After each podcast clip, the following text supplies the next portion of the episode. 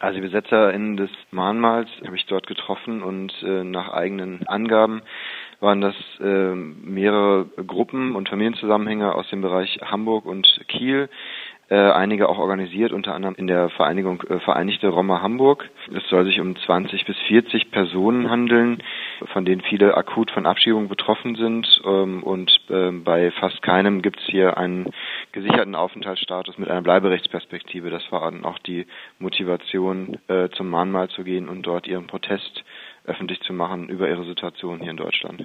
Wie war es für die beteiligten Sinti und Roma, von ihrem Mahnmal durch die Polizei vertrieben zu werden? Naja, man kann sich natürlich darüber streiten, wo, wie man am besten protestiert. Ich halte es da in der Regel mit äh, dem Leitspruch, dass äh, ich gerade bei marginalisierten Gruppen mir nicht anmaße zu sagen, wer wie wo zu protestieren hat, sondern es ist erstmal deren ähm, freie Entscheidung, das äh, zu machen, wie sie das möchten. Das hat den, äh, den Verantwortlichen für das Mahnmal, gerade von der Stiftung, der Stiftungsvorsitzende, ist ja unser Bundestagspräsident Norbert Lammert aber nicht gefallen und die haben dann nach einigen Dialogversuchen abends äh, im Zusammenarbeit dann mit der Polizei entschieden, dass dann dort äh, geräumt wird. Dabei wurde durchaus auch ein bisschen brutaler vorgegangen. Vor allem sind die ähm, Beamtinnen und Beamten waren schwer gepanzert äh, und das hat natürlich auf die Beteiligten vor Ort durchaus ähm, starken, auch negativen Eindruck gemacht. Da waren eben auch viele kleine Kinder vor Ort, auch ein Säugling und ähm, das kann natürlich auch zu einer starken Retraumatisierung führen. Das Mahnmal wurde ja auch bewusst gewählt, weil man eben gesagt hat, das ist ja eine Erinnerung an das Leiden der Vergangenheit. Unsere Großeltern wurden hier ermordet ähm, und wir wollen daran anknüpfen, um eben das Mahnmal auch zu einem Mahnmal für die Lebenden und auch für die heutige Zeit und auch für die Verantwortung, die aus der Geschichte resultiert, zu machen. Und gerade deswegen ähm, war das ja auch eben ein bewusster Ort, wo man eben davon ausgegangen ist, dass die Dialogversuche dann eben sich nicht nach anderthalb, zwei Stunden erschöpfen, sondern man dann auch weiterhin ähm, versucht, auch Lösungen zu finden und dann nicht nur, äh, also die Dialogversuche waren letztendlich darauf reduziert zu sagen, wir können euch ein bisschen Aufmerksamkeit geben, wir können euch vielleicht ein, zwei Bundestagsabgeordnete hinzurufen, die dann mit euch eine Pressekonferenz durchführen. Dafür verlasst ihr dann bitte das Mahnmal und das war halt nicht ähm, das Ansinnen derjenigen, die das ähm, die Besetzung durchgeführt ähm, haben, sondern es ging ja tatsächlich darum, dann eben auch eine Bleiberechtsperspektive ähm, zu entwickeln für die beteiligten Personen. Dass man wirklich versucht, nochmal auch politisch zu sprechen darüber, wie es auch eine Bleiberechtsperspektive für Roma aus äh, den jetzt mittlerweile sogenannten sicheren Herkunftsstaaten geben kann. Das sind eben äh, vor allem Kosovo, Serbien, Albanien, Mazedonien, Bosnien-Herzegowina, ähm, und ähm, da ist es ja mittlerweile so, dass äh, diese Menschen eben eine sehr, sehr geringe ähm, Bleiberechtsperspektive haben, Möglichkeit haben, eben hier zu bleiben. Die aktuellen Zahlen äh, sind da, dass ähm, aus den verschiedenen Westbalkanstaaten die Gesamtschutzquote zwischen 0,2 und 0,5 Prozent liegt. Und das bedeutet dann eben in der Konsequenz, dass äh, die äh, Menschen dort dann eben sehr schnell ihren äh, Aufenthalt in Deutschland wieder verlieren, im Zweifel abgeschoben werden. Ähm, das geschieht mittlerweile eben auch äh, in wirklich in Schnellverfahren, muss man schon sagen. Juristische Möglichkeiten, dann dort nochmal irgendwas irgendwie in Revision zu gehen oder so, sind halt sehr gering. Oft gibt es auch äh, mittlerweile getrennte Sonderlager, in denen dann Menschen aus diesen Westbalkanstaaten untergebracht werden, die es ihnen dann auch nicht wirklich ermöglichen, überhaupt noch hier irgendwie Menschen kennenzulernen, sich ein Umfeld aufzubauen. Und das betrifft eben in allergrößter Wahrscheinlichkeit dann eben auch äh, äh Roma ähm, oder auch äh, andere marginalisierte, aber eben auch diskriminierte Minderheiten aus diesen Westbalkanstaaten. Und letztendlich wird an genau diesen Gruppen ein Exempel statuiert, in dem gesagt wird, okay, wenn viele Menschen äh, nach Deutschland kommen, Asyl beantragen, äh, dann muss gewissen Gruppen in der Bevölkerung wenigstens klar gemacht werden. Es gibt aber auch viele Abschiebungen, es gibt mehr als mehr Abschiebungen als im, in den letzten Jahren und da picken wir uns dann eben bestimmte Gruppen raus, an denen das dann eben äh, durchgeführt wird ähm, und die Westbalkanstaaten sind da letztendlich einfach ein, eine Gruppe, ähm, an denen das dann äh, ja durchexemplarisiert wird. Also letztendlich ist das Ganze wirklich eine absurde Situation. Was sind da, das sind ja alles EU-Anwartsstaaten. Das heißt, ähm, das sind möglicherweise in fünf bis zehn Jahren auch alles EU-Mitglieder und dann können die Menschen sich eh frei bewegen und hierher kommen. Letztendlich wird da also ähm, ähm, nur aufgeschoben, dass man sich eben auch dort um die innere Situation kümmert, aber man eben auch versucht, eine europäische Angleichung zu machen und die äh, Lebensstandards äh, auch dort eben sich ähm, anschaut und guckt, dass man die Menschen dort unterstützen kann oder ihnen dann eben auch eine Arbeitsperspektive, eine Aufenthaltsperspektive in Deutschland gewährt. Also letztendlich sind das aufgeschobene Probleme, die aus keiner Perspektive in irgendeiner Form irgendwie sinnvoll sind. Und auch zu den angesprochenen Schutz Quoten kann man noch sagen, dass äh, diese deutliche Unterschiede aufweisen, je nachdem, in welchem europäischen Land man sich befindet. In Frankreich und Dänemark zum Beispiel gibt es deutlich höhere Schutzquoten für die angesprochenen Balkanländer. Sie haben vorhin äh, die Stiftung Denkmal angesprochen. Von der Stiftung hieß es per Pressemitteilung, dieser Ort soll und darf nicht für politische Protestaktionen missbraucht werden. Dies widerspricht der Würde des Ortes. Ihrer Meinung nach eine berechtigte Position? Ich denke, die Stiftung versucht hier konsequent zu sein und dann eben auch konsequent gegenüber allen und dann nicht äh, Ausnahmen äh, zu gewähren. Ich denke aber, ähm, dass man dann eben auch die so konsequent sein muss, äh, zu sagen, hier gibt es eine Gruppe, die offensichtlicher in einem gesellschaftspolitischen Zusammenhang steht mit dem Denkmal und dass man sich dann aber eben auch in die Verantwortung begeben muss, eine politische Lösung auch zu finden und sich dann eben auch in einen politischen Dialog über Bleiberechts- und Aufenthaltsperspektiven für Roma zu begeben.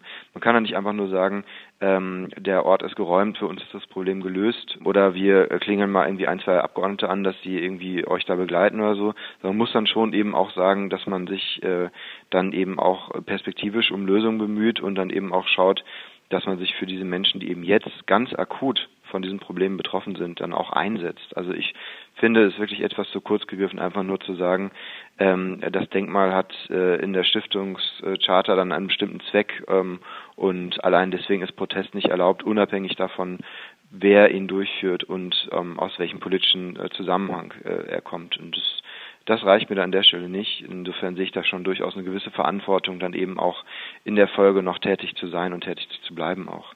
Sie haben die Asylschnellverfahren angesprochen, die sichere Herkunftsstaatenregelung, geradezu Sonderlager. Es gibt auch sogenannte Verfahrensstraßen extra für Menschen mit äh, in Anführungszeichen niedriger Bleiberechtsperspektive, wo viele Flüchtlinge aus Balkanstaaten drunter fallen. Oftmals sind äh, die betroffenen Roma. Andererseits äh, gibt es Staatsverträge mit Sinti und Roma-Verbänden. Es gibt Erinnerungsarbeit. Wird Deutschland seiner historischen Verantwortung gegenüber einer der großen Opfergruppen des Nationalsozialismus gerecht?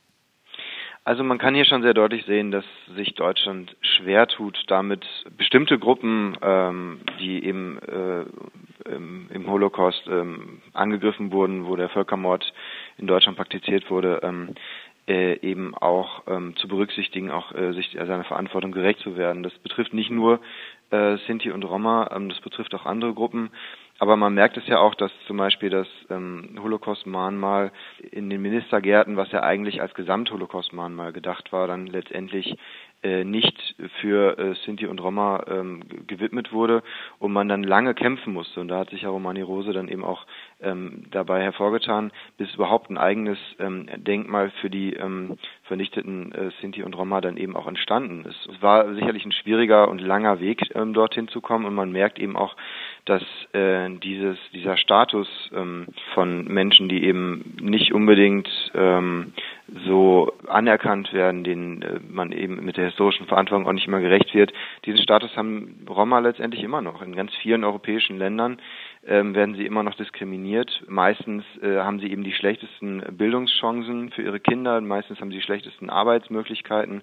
Äh, diese ganz st äh, starke Ausgrenzung, die findet immer noch statt. Und ähm, ich glaube, da gibt es auch in der deutschen Bevölkerung noch viel ähm, letztendlich aufzuholen und äh, viel auch, ähm, was, was sehr entlarvend ist, was auch Vorurteile angeht, was eben auch den Umfang von Vorurteilen angeht über diese Bevölkerungsgruppen.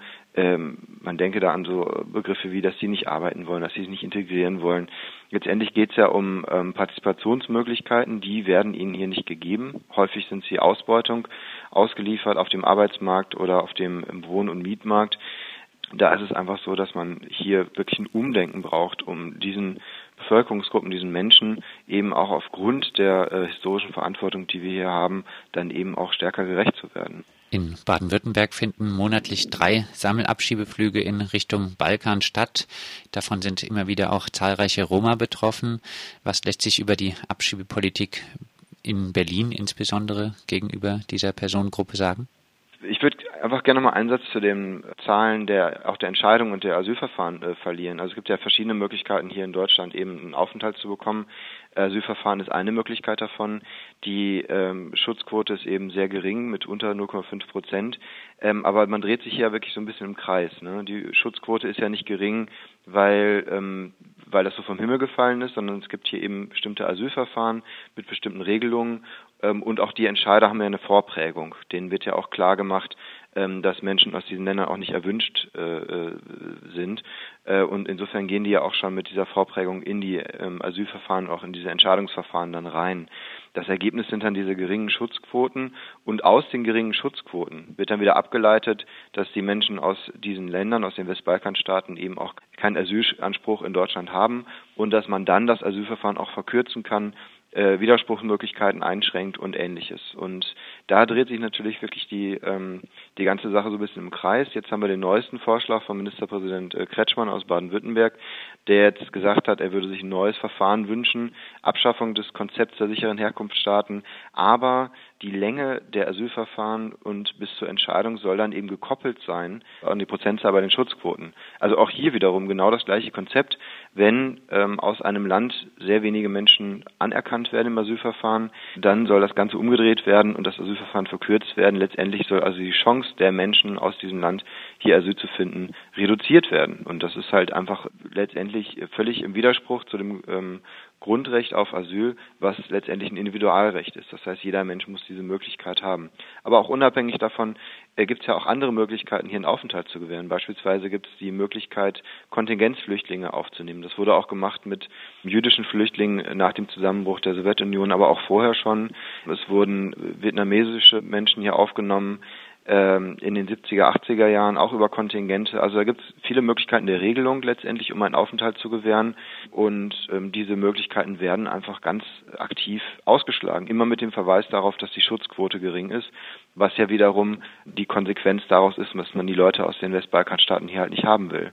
Und die Abschiebungen, die dann durchgeführt werden, da wird dann wirklich zum Teil ganz äh, brachial vorgegangen, Familien auseinandergerissen, aus Notsituationen auch eben rausgeholt und dann eben überhaupt nicht Rücksicht genommen auf die Situation der Familie, und das ist wirklich ein ganz krasses Verfahren, auch krasse Verletzung von Menschenrechten, die letztendlich hier sich überhaupt nicht mehr daran orientiert, was die individuellen Hintergründe sind, nur noch die Reduktion auf die Staatsangehörigkeit und alles andere wird dann außer Acht gelassen. Und das ist eigentlich wirklich krass, dass wir hier so unsere historische Verantwortung auch einfach äh, völlig außer Acht lassen. Abschließend in einer Erklärung zur Aktion forderten Roma-Aktivisten ein bedingungsloses Bleiberecht in Deutschland, zehn Jahre Aufenthalt und Chancen auf Schulbildung, Ausbildungsplätze und Arbeitsmarktintegration. Gibt es Chancen dafür, dass solche Forderungen in der aktuellen Gemengelage je Gehör finden werden?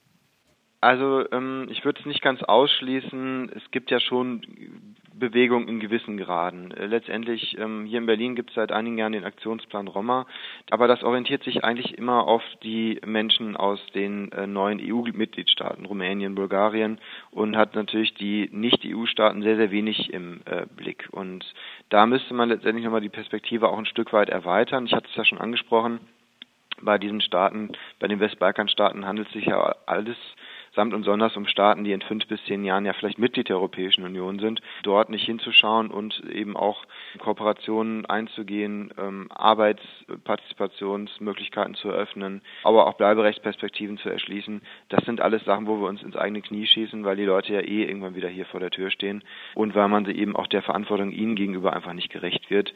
Die Situation in den jeweiligen Ländern natürlich dann eben dadurch vielleicht auch noch verschlechtert. Ich hoffe, dass es da eben auch mehr Bewusstsein für gibt. Wir hatten ja jetzt auch Fortschritte, zum Beispiel in Schleswig-Holstein sind ja eben auch die Roma als diskriminierte Minderheit mit in die Verfassung aufgenommen worden. Insofern, ich hoffe, dass wir da ähm, stärker dazu übergehen, sowohl uns der ähm, besonderen Verantwortung der Gruppe der Roma eben auch stärker zuzuwenden, als auch eben den durchaus zielführenden Kooperationen und Unterstützungsmöglichkeiten, die es gegenüber den Menschen in den Westbalkanstaaten allgemein gibt und dass darüber dann eben auch neue Wege erschlossen werden.